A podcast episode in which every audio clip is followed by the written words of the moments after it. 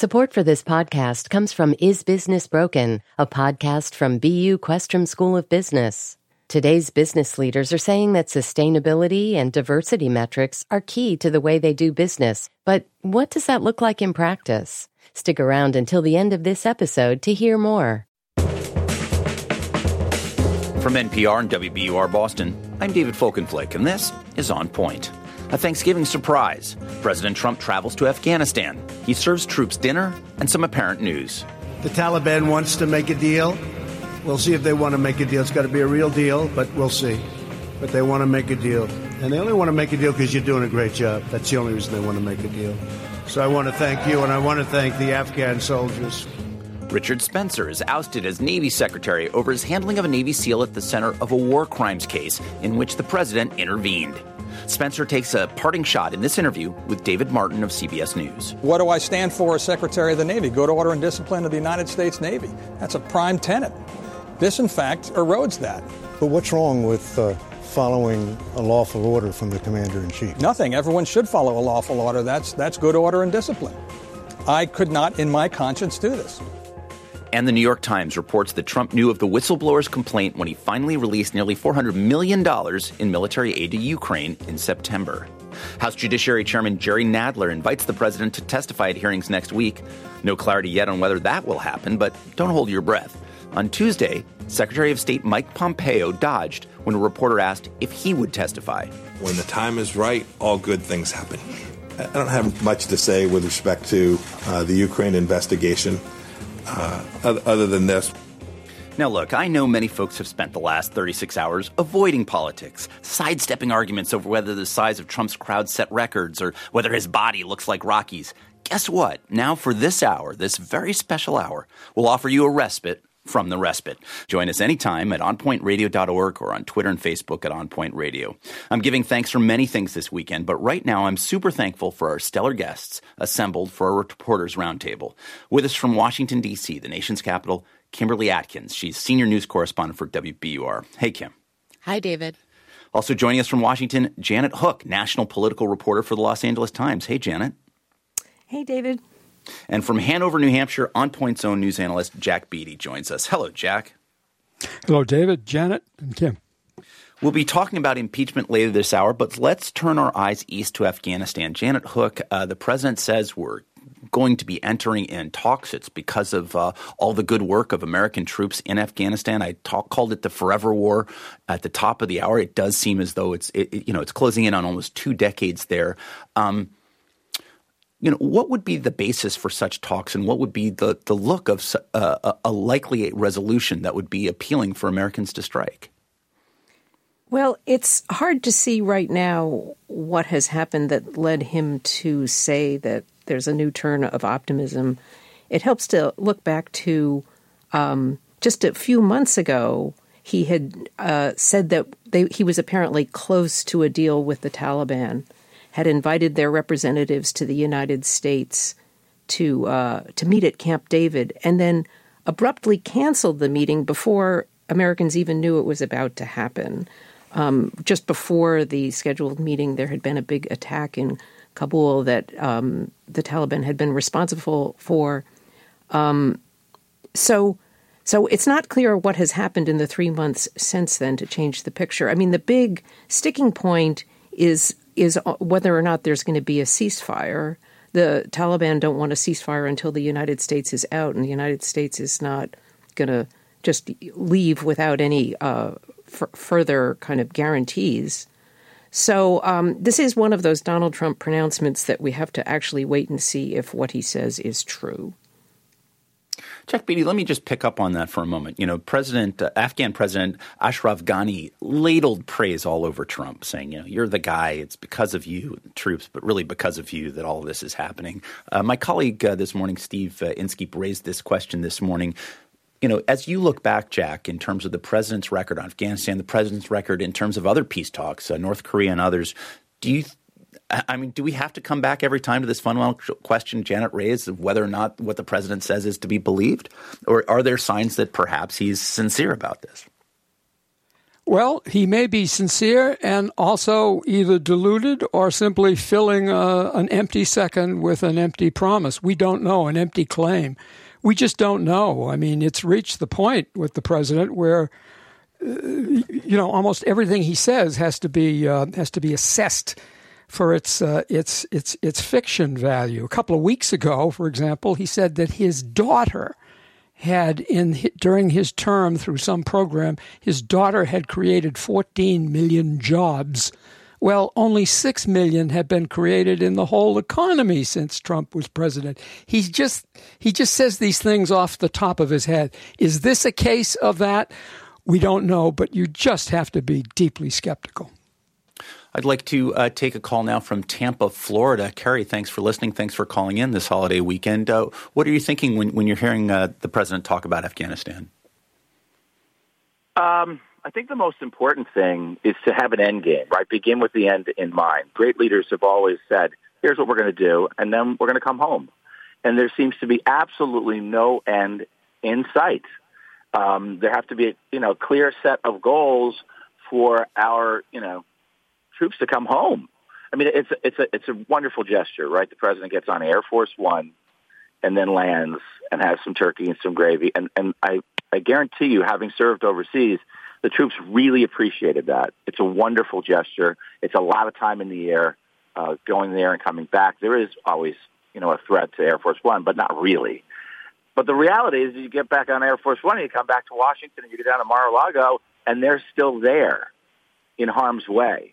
And so there's going to be a deal with the Taliban. How about this? Why don't we all just pack it up and come on home and let Afghanistan work on Afghanistan? And Kerry, just want to briefly ask you before I let you go. You said, I think you said you were in the service. Uh, what branch did you serve in? Yeah, I served active duty in the Marine Corps, but it was during um, Bush, Reagan and Bush one. But mm-hmm. the reality of being overseas is there has to be an end game, right? You have to bring people home. All, all that equipment and all those resources. Why? What? What? Where is there a clear and present threat to the United States or our allies in Afghanistan? They have no standing army. There, you know, and the end of the day is you have to walk in another man's shoes, right? We're mm-hmm. occupying another country. What would it be like if, let's say, another country was occupying the United States? We would be the insurgents, and we would never stop killing the people that were occupying our country until what happens? Until they leave. And that's uh, the great question about how we accomplish that. Uh, Kerry, thanks for calling in. Thanks for your service. And uh, thank you for joining us this holiday weekend. I want to turn to a different uh, story, but one that, uh, you know, involves the world of the military. And that is what we heard at the top, Kim Atkins, the question of the dismissal of the Navy secretary. Uh, he had said essentially that uh, President Trump had intervened uh, when there was a process ongoing to figure out what what would ultimately be the handling of a Navy SEAL who'd been accused of war crimes and ultimately convicted of a single count uh, of uh, posing with a dead, uh, you know, enemy combatant uh, in, in a way that violates the military code. What have we learned a little bit about the president's actions, and what do we learn about uh, friction, if any, between the military and the president? Well, it's one of these rare cases where friction within the Pentagon, within the military, uh, is exposed publicly. You know, for much of uh, President Trump's administration, certainly uh, under the uh, leadership of former Defense Secretary Mattis, all of that was n- never confirmed. It was really kept behind the scenes. But with this case of uh, Navy SEAL Eddie Gallagher, who, as you said, was accused of war crimes of of, of killing uh, an ISIS fighter and was acquitted of all but one charge, and that was posing with a photograph of this fighter's corpse. Uh, what usually happens is then there is a review internally uh, within the military about what happens next.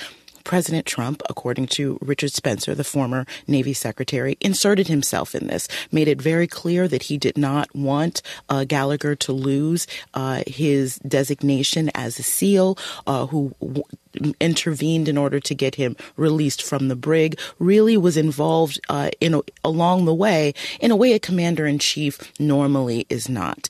Uh, and finally, uh, uh, Spencer was asked to resign by uh, Secretary uh, Esper after all of this uh, for basically going around uh, the the defense secretary and trying to cut a deal on on Gallagher's behalf with the White House. But what he said afterwards, what Spencer said afterwards, is that this revealed that the president really doesn't have an understanding of how the military works, about uh, the way that processes are carried out, and also just doesn't understand uh, the military much at all. It was very critical uh, in his interview afterwards in, in with CBS uh, and also in an op-ed, making it very clear that he thinks that the president doesn't understand the military. It's a very strong and stunning rebuke uh, from a former leader of a, of a branch of the military. Janet Hook, one of the uh, things that struck me about this, we got about a minute and a half or so before the first break, but it's that in thinking about this, it was clear in some of the, the reporting in recent days that uh, Eddie Gallagher, uh, the Navy former Navy SEAL in question, uh, very much knew he had to lobby the president in a public way, and a lot of that took place on Fox News. That is, it's very hard to understand uh, sort, sort, of some of the decision making and some of the messaging of this White House without really understanding its relationship to that. This process seems to have played out uh, in Fox News and in other forms that you don't usually see military justice uh, uh being handled in. Uh, what does that tell us about the president, and what does that tell us about this instance? Right. I mean, can you imagine a an avenue more at odds with the military chain of command ethos? You know, the idea of going on TV to have your your case made. Mm-hmm. Um, I mean, in a way, it just is sort of the latest example of how all all of the decision making process within the administration, but it's particularly at odds with the sort of orderliness of the military chain of command. So much can be derailed by somebody just getting Trump's personal backing. Mm-hmm. Um, and and the whole episode was sort of this um, debate about what is the wor- the the most dangerous way to undermine the military by having the commander in chief get involved inappropriately or having an underling objecting to that. I mean, Trump is a very disruptive figure, and this is just showing how he is at the Pentagon. Well, speaking of that, I'd like my guest to hold. I'd like all of you out there to stick with us. We're going to talk about impeachment and Trump world, what's new, what it means, and where things go from here. Join us. Have you hit a tipping point, one way or the other, that determined how you feel about impeachment? What was that? I'm David Folkenflik, and this is On Point.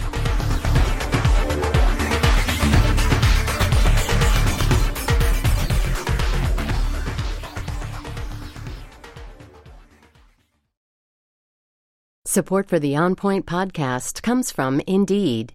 If you need to hire, you need Indeed. Indeed is your matching and hiring platform that lets you find candidates fast. Ditch the busy work and use Indeed for scheduling, screening, and messaging so you can connect with candidates faster. And listeners get a $75 sponsored job credit to get your jobs more visibility at Indeed.com slash on point. That's Indeed.com slash on point. Terms and conditions apply. Need to hire? You need Indeed. Support for this podcast comes from Is Business Broken, a podcast from BU Questrom School of Business. In a recent episode, Ceres CEO Mindy Lubber says sustainability has reached a board level. Look, if you're an agricultural company and you're not thinking about water risk, you're an apparel company, you're not thinking about risk to your cotton crop around the world. If you're a bank and not thinking about stranded assets of fossil fuels, you're not probably doing your due diligence. Stick around until the end of this podcast for a preview of the episode. This is On Point. I'm David Folkenflik. This is the Week in the News Holiday Edition. Why not join the conversation around our holiday table? We're talking this segment about Trump world, the scandals, the impeachment, what we've learned and why, and whether we care. Follow us on the Twitters and Facebook at On Point Radio. We're speaking uh, today, this edition, with Janet Hook. She's national political reporter for the Los Angeles Times. Kim Atkins, senior news correspondent for WBUR, and our own news point, uh, On Point news analyst, uh, Jack Beatty. Uh, it has been uh, in some ways a quieter week, which in any other era would have been an exceptionally newsy one uh, in terms of all the things going on. I guess uh, I'd like to start, Kim Atkins, with uh, a revelation in the New York Times uh, that the president, if you go back to September 11th, the president released, I guess it was 391 million dollars in security and defense aid. Uh, uh, to the to the Ukrainians uh, to basically help them uh, defensively fend off uh, Russian-backed uh, insurgents there. Uh, and that that was done, as it turns out, with the knowledge that a whistleblower had filed a formal complaint, essentially alleging that this money was being withheld illegitimately. Kim Atkins, uh, what does that knowledge do for us? Is that consequential, and if so, why? It is. It's another piece in this uh, picture of what happened over this aid that's the center of this impeachment inquiry. Uh, one of the defenses that the White House and those defending President Trump uh, have had was that look, there there is no there there. The money was given. The mon- the aid was ultimately given to Ukraine. There was no investigation or announcement of an investigation by Ukrainian leaders. So how can there be any sort of corruption or problem there if nothing happened. This uh, new reporting reveals that the president knew before he ordered this aid that he had held up to be released that a whistleblower uh, not only existed but had made a complaint. We knew before uh, that members of Congress were investigating why this aid was on hold, but this makes it clear that the president knew that someone was complaining about it, and it feeds into the uh, the narrative laid out by uh, Chairman, uh, Intelligence Chairman Adam Adam Schiff all through the two weeks of the impeachment hearings that the president only released this aid once he got caught.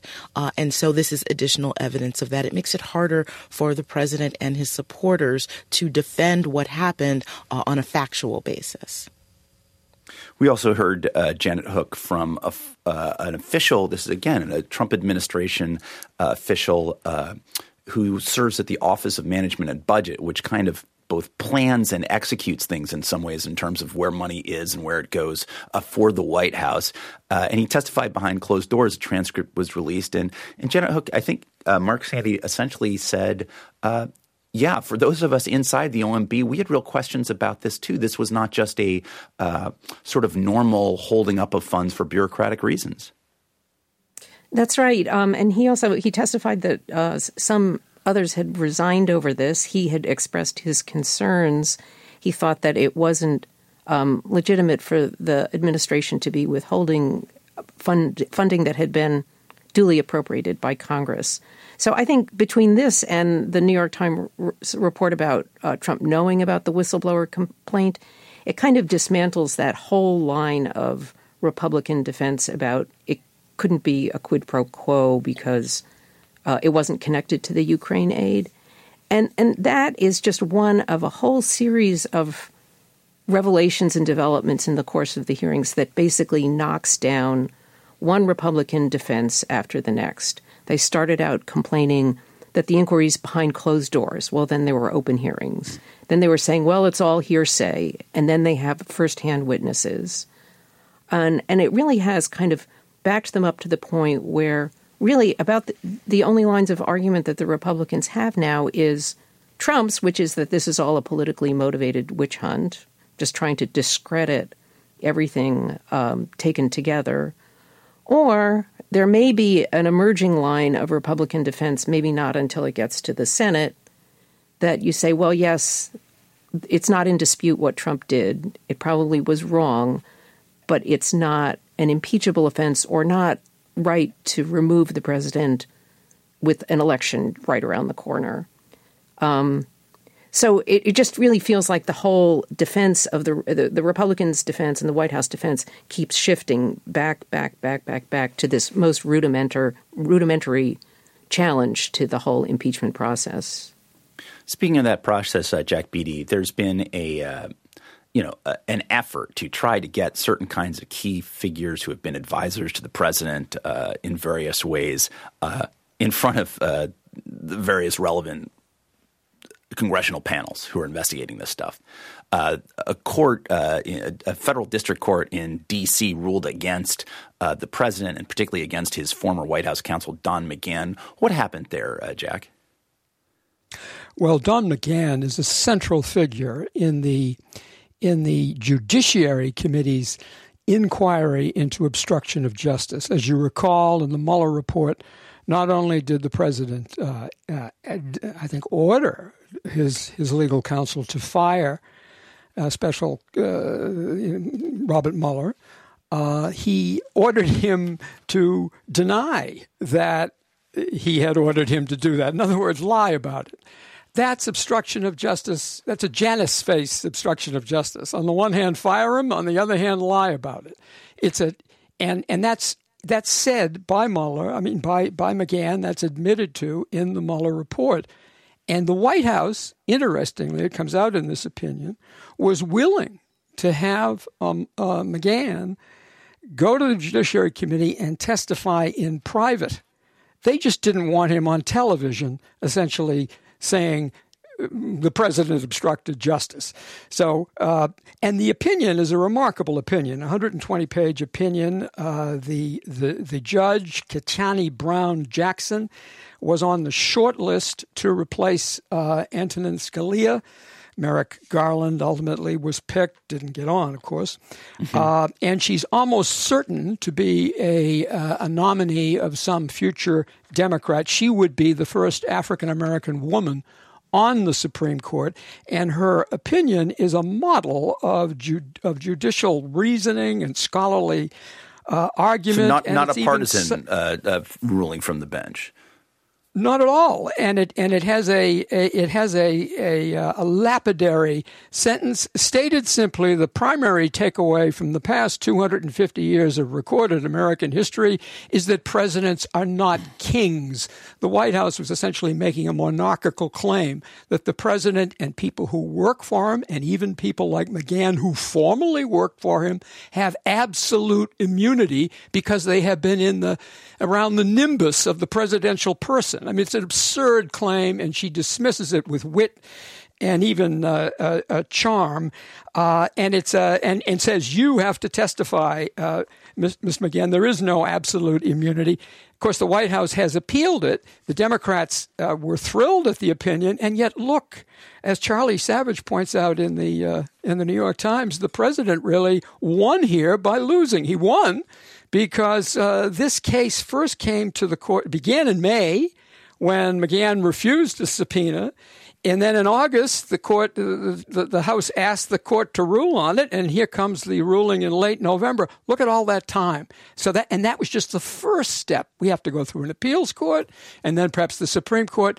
The president can run out the clock on these uh, on these judicial proceedings you know, Jack, you, you, you, you, talk about the concerns about these monarchical claims, but obviously, uh, you know, Attorney General William Barr has made strong claims in recent days about the powers of the president, uh, and even to the point of getting a rebuke from some conservative lawyers to say, look, even for us, this is a little too much. I want to take a couple of uh, quick calls from folks on this uh, very matter. Uh, Pamela is calling from Concord, Massachusetts. Thanks for listening. Thanks for calling in. Oh, hi. Can you hear me? Sure can. What are you thinking about all this? Hi.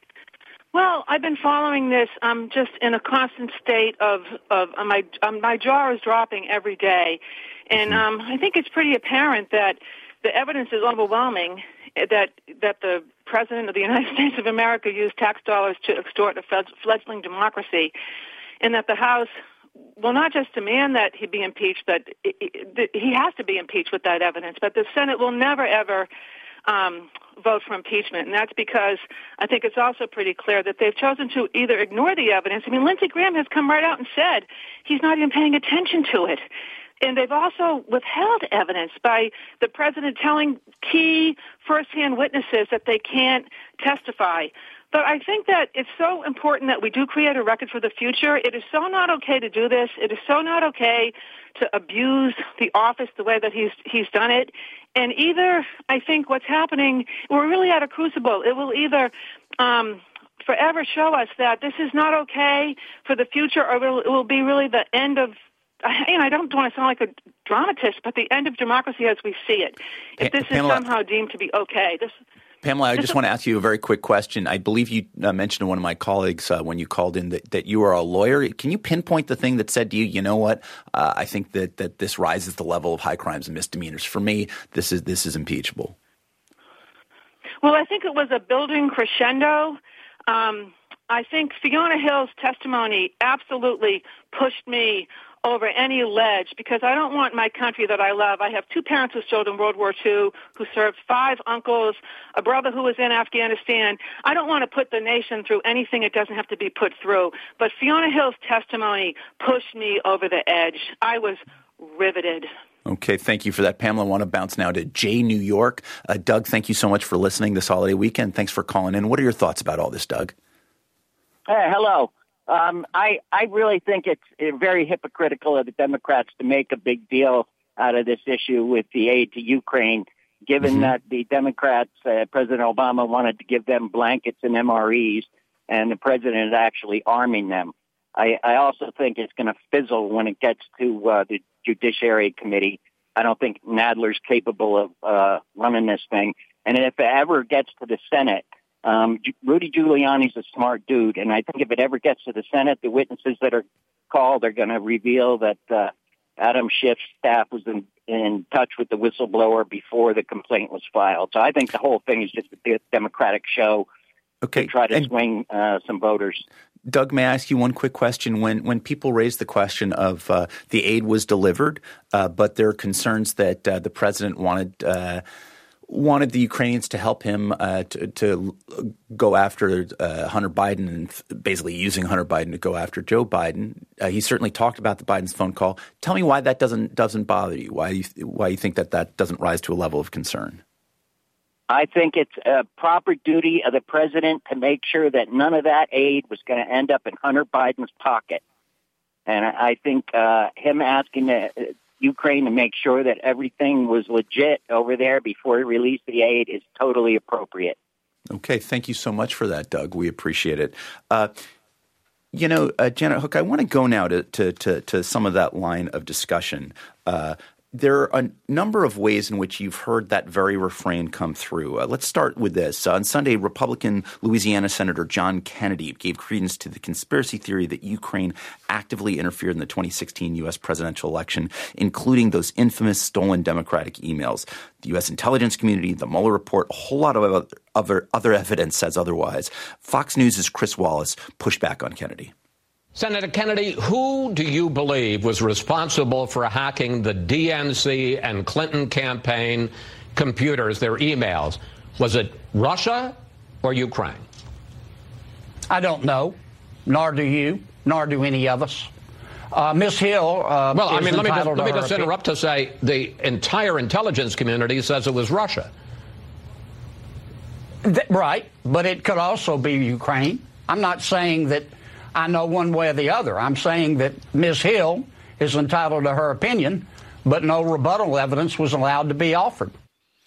On Monday, Kennedy walked back that claim, telling CNN's Chris Cuomo, quote, it was Russia who tried to hack the DNC computer. I've seen no indication that Ukraine tried to do it, but he didn't take it all back. Then at a State Department press briefing on Tuesday, a reporter asked Secretary of State Mike Pompeo if an investigation should be launched into, again, this so far baseless belief that Ukraine, not Russia, hacked the DNC's emails in 2016. Pompeo's response, response seemed fairly supportive. Anytime there is information that indicates that any country has messed with American elections, we not only uh, have a right but a duty to make sure we chase that down. Now, in sworn testimony, Trump's diplomats and officials, uh, current and former, have called that theory a fictional narrative with no validity, including, I think, uh, at times Pompeo's State Department. Janet Hook, what are we to make about leading figures in the Republican establishment? Not all of them uh, Trump uh, carbon copies, uh, giving giving credence to these things, like as mentioned earlier, like uh, uh, Lindsey Graham. Well, I just think it's part of a, a Republican strategy to kind of um, obscure and confuse the debate. I think that um, it's it's an amazingly durable rumor and sort of suggestion for one that has so little basis in fact and has been contradicted by such solid sources as the Intelligence Committee, uh, the the Senate uh, Bipartisan Intelligence Committee, the entire intelligence community. I mean, it's the idea that um, th- that this is a matter of opinion that the Russians were mostly responsible for the hacking of the DNC and the the uh, involvement in the general election. That's not an opinion. It's sort of a bipartisan uh, conclusion that's been drawn. Um, so all I can say is that the Republicans really have been taking their the lead on messaging and strategy from Trump at the White House. He's been leaning hard on this um, baseless theory, and um, the, and because his strategy changes, you know, by the day, by the week, so have the Republicans, and this is their the latest place that they've landed. Jack Beatty, uh, in the minute that we have about left, you know, President Trump uh, is now facing the opening of the House Judiciary Committee, which is going to host its first uh, hearing on Wednesday. It's expected to hear from legal scholars. It's invited the president and his lawyers. So far, no uh, no word yet on that. Trump rallied supporters Tuesday night with this tirade laced with profanities, in which he basically said uh, it was you know, all of this is a hoax and that it's going to work to his credit. And essentially, is there are there signs that this is in some ways helping the president as he seeks to rally the faithful back to to the fold despite relatively low um, popularity ratings?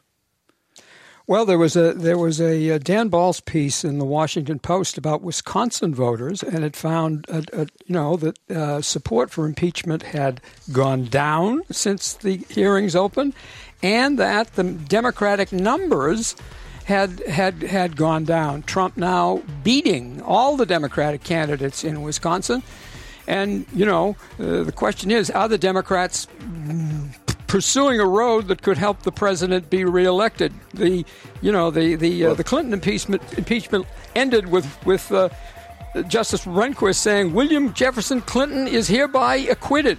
All right, so we're gonna yeah. we're gonna pick up after the break. We're gonna talk about the growing presidential field among Democrats. I'm David Folkenflik, and this is on point.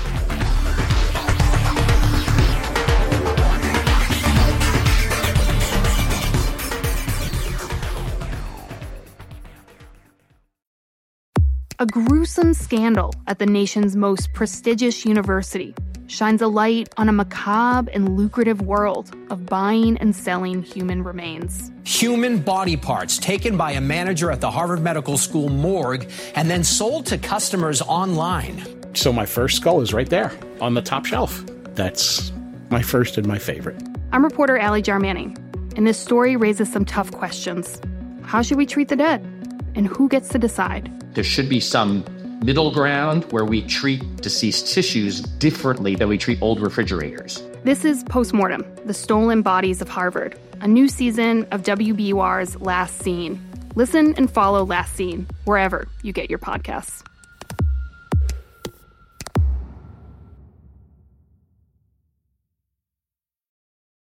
This is On Point. I'm NPR media correspondent David Folkenflik. In other news this week, the Prime Minister of Iraq has agreed to resign after weeks of anti government protest, condition that is on the naming of a successor. Dozens of people have been killed in violent protests against the government for unemployment, government corruption, and for failure to provide fundamental services effectively.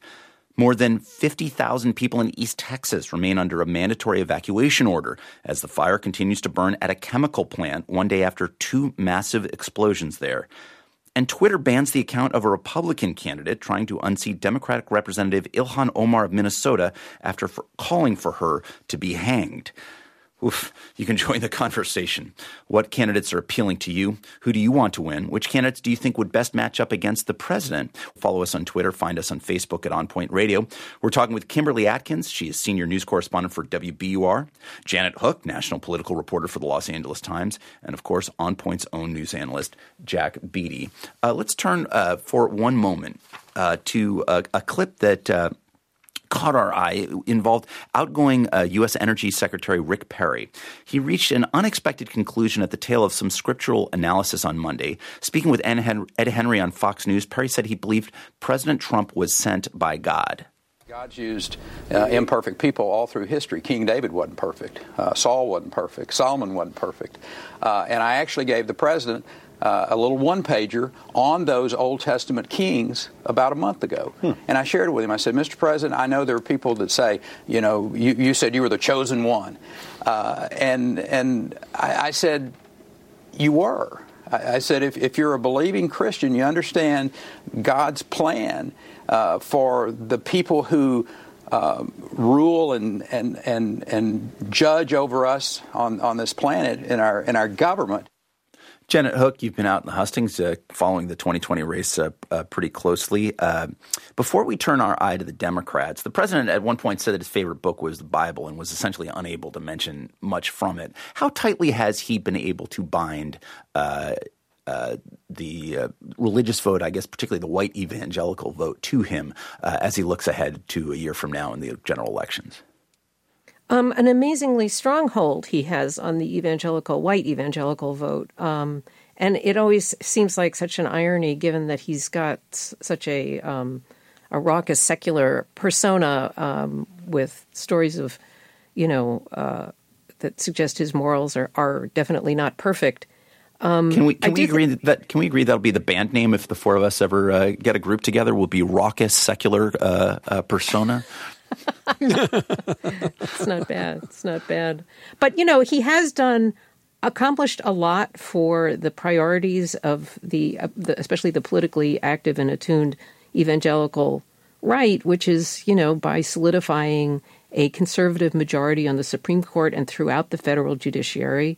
Um, it's a gift, and I think he has a lot of loyalty in in that swath of the population because of that. Kim Atkins, I want to turn now to the Democrats. As we think about Joe Biden, there have been a lot of folks getting a lot of coverage uh, Elizabeth Warren, uh, Pete Buttigieg, others. Joe Biden, actually, if you look at Real Clear Politics, has sort of stayed at the top of the heap uh, relatively consistently in terms of national polling. And I realize that these things are fought state by state, right? One of the things, though, that has been fairly consistent has been support among African American Democratic voters. Uh, and that's been the case even though there have been two significant and now a third significant African American candidates in the race. Um, to what degree do you think this is likely to be sustained by uh, uh, the former vice president as uh, as new people keep coming on board and keep trying to chip away at him?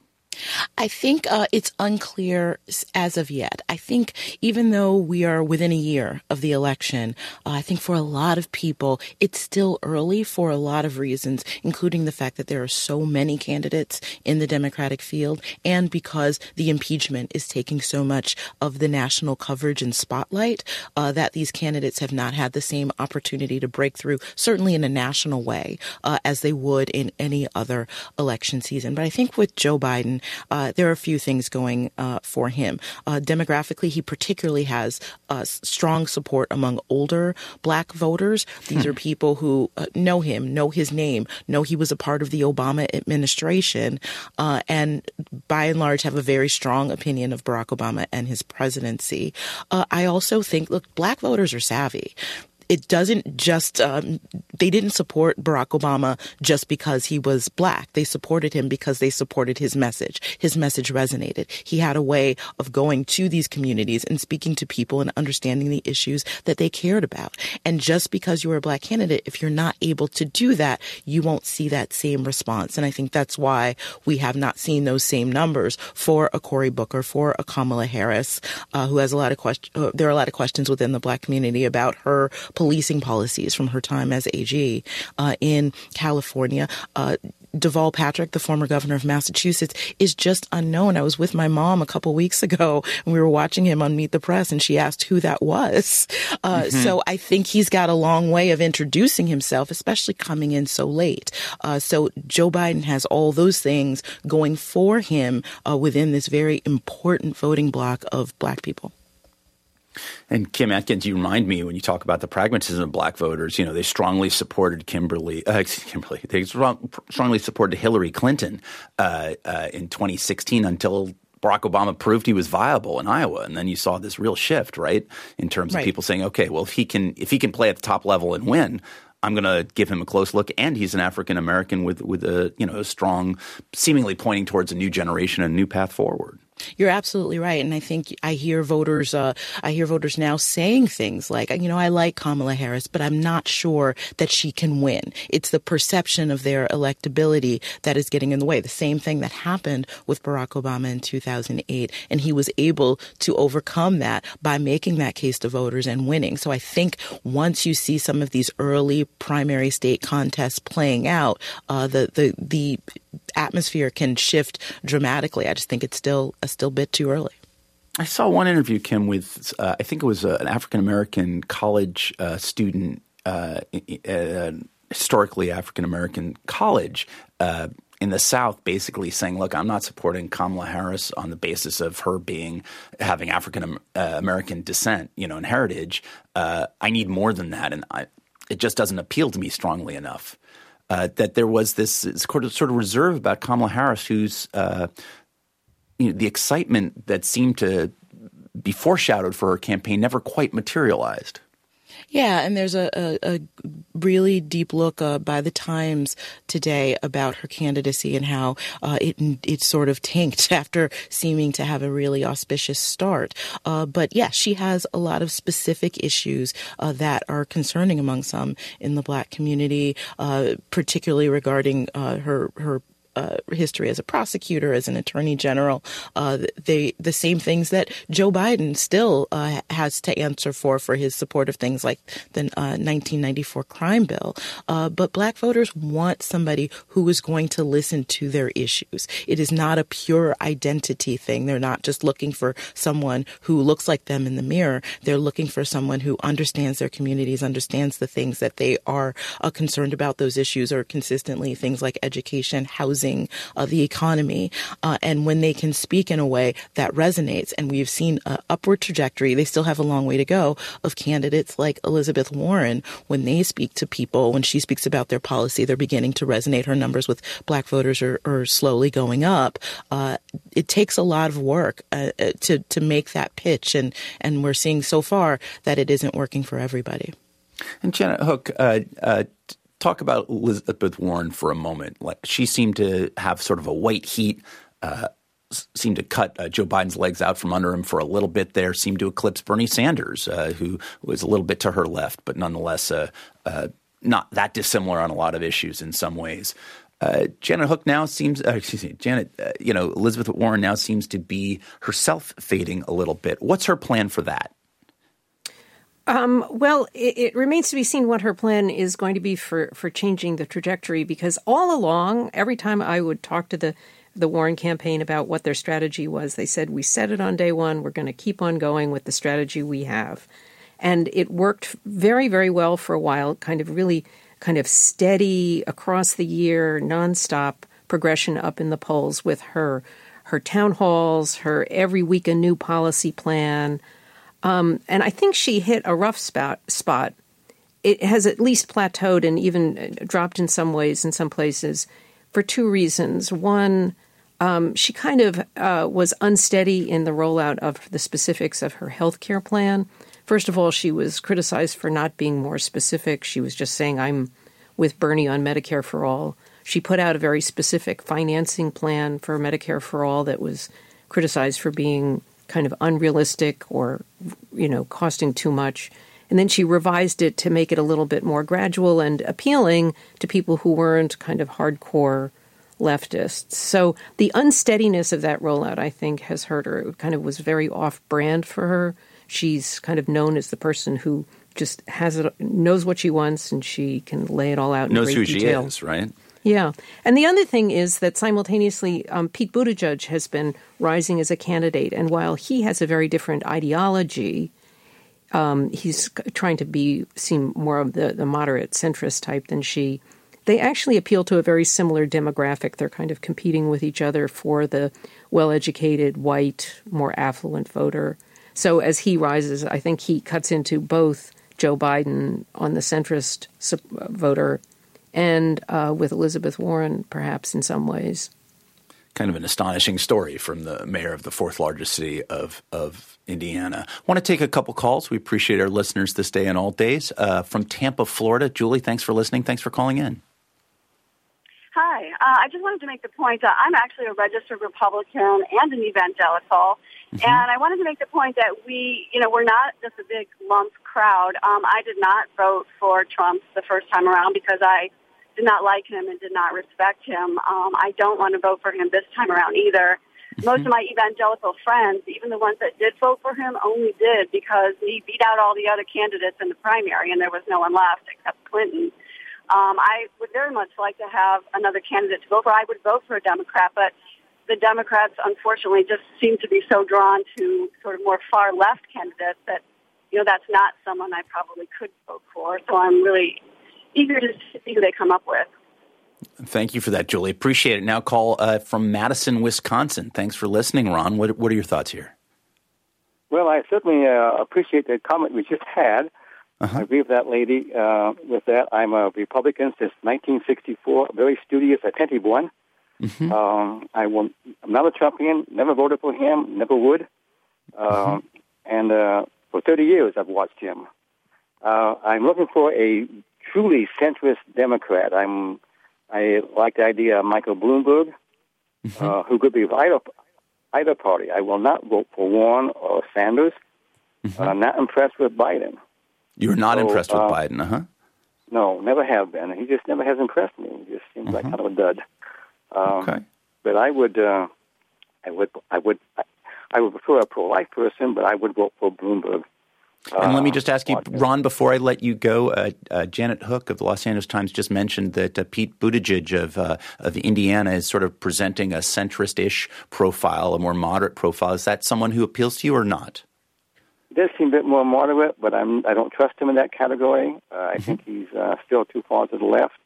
Mm-hmm. Um, and the thing is, I don't care for either the Tea Party or the left. Mm-hmm. I, I, I, I, get these texts from uh, MoveOn.org. Uh, they're the left version of the Tea Party, as far as I'm concerned. I just, I, think the, the the, the moderate one, that's this the, more the center thing, where you can that would do it for you. right and left both. Um, sometimes I think that uh, that's where the true nature of this country is. All right. Well, thank you so much for that, Ron. We appreciate that call from Madison, Wisconsin. Jack Beatty, I want to, our caller mentioned Mike Bloomberg. I wanted to play a clip for you. Mike Bloomberg kicked off his presidential campaign in Norfolk, Virginia on Monday. In this video from his visit, uh, which was posted to Twitter, Bloomberg positioned himself as squarely running against President Trump rather than the Democratic field. I know what it takes to beat Trump because I already have, and I will do it again. Defeating Trump and rebuilding America is the most urgent and important fight of our lives, and I'm going all in. Now, I'm not convinced that actually in Norfolk those uh, strings uh, uh, swelled quite so much in person, right, Jack? But nonetheless, what does uh, uh, Mike Bloomberg represent, uh, and how forceful a candidate does he seem to be to you? Well, I think Hamlet spoke to him. Uh, Mike Bloomberg is a, quote, prince of our disorder. That disorder is inequality.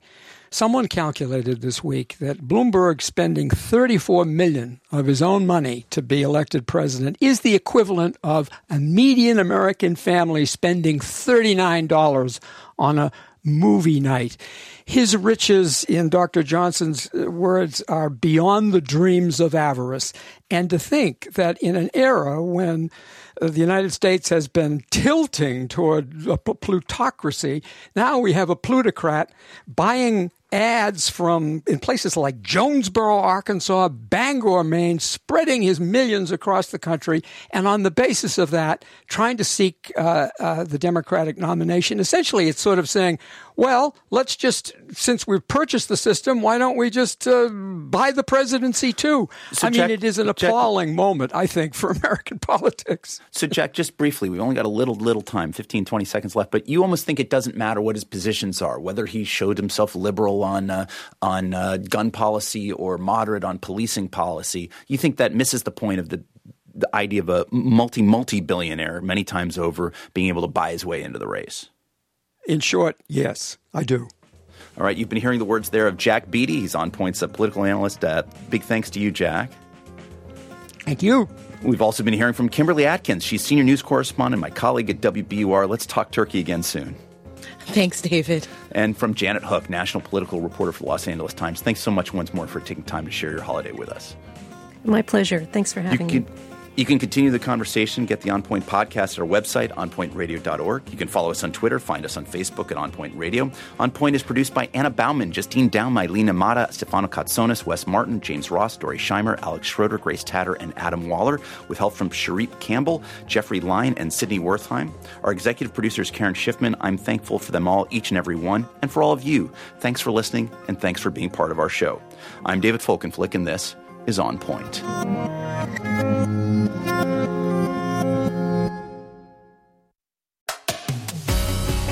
Support for this podcast comes from Is Business Broken, a podcast from BU Questrom School of Business. Listen on for a preview of one of the episodes featuring Mindy Lubber, CEO of Ceres, a nonprofit dedicated to integrating sustainability into businesses. Here's host Curt Nickisch. Are the people who are working with ESG data now at companies are they in a sustainability department? Does this just become part of general strategy or part of finance? How is that evolution happening with the actual people who are looking and working with the numbers? So, with both companies and investors, the cute idea of social responsibility that was at a manager level or something their foundations dealt with, that's gone. It is very clear based on data, based on facts, based on trends that integrating sustainability into the core business is crucial. I mean, you cannot have a climate goal that says we're going to get to a net zero by 2040 if every department at the enterprise is not working on that. That's your manufacturing people, it's your supply chain people. So we find that there is often a sustainability team. But they're laying out a plan that involves almost every enterprise, every office, every part of a firm.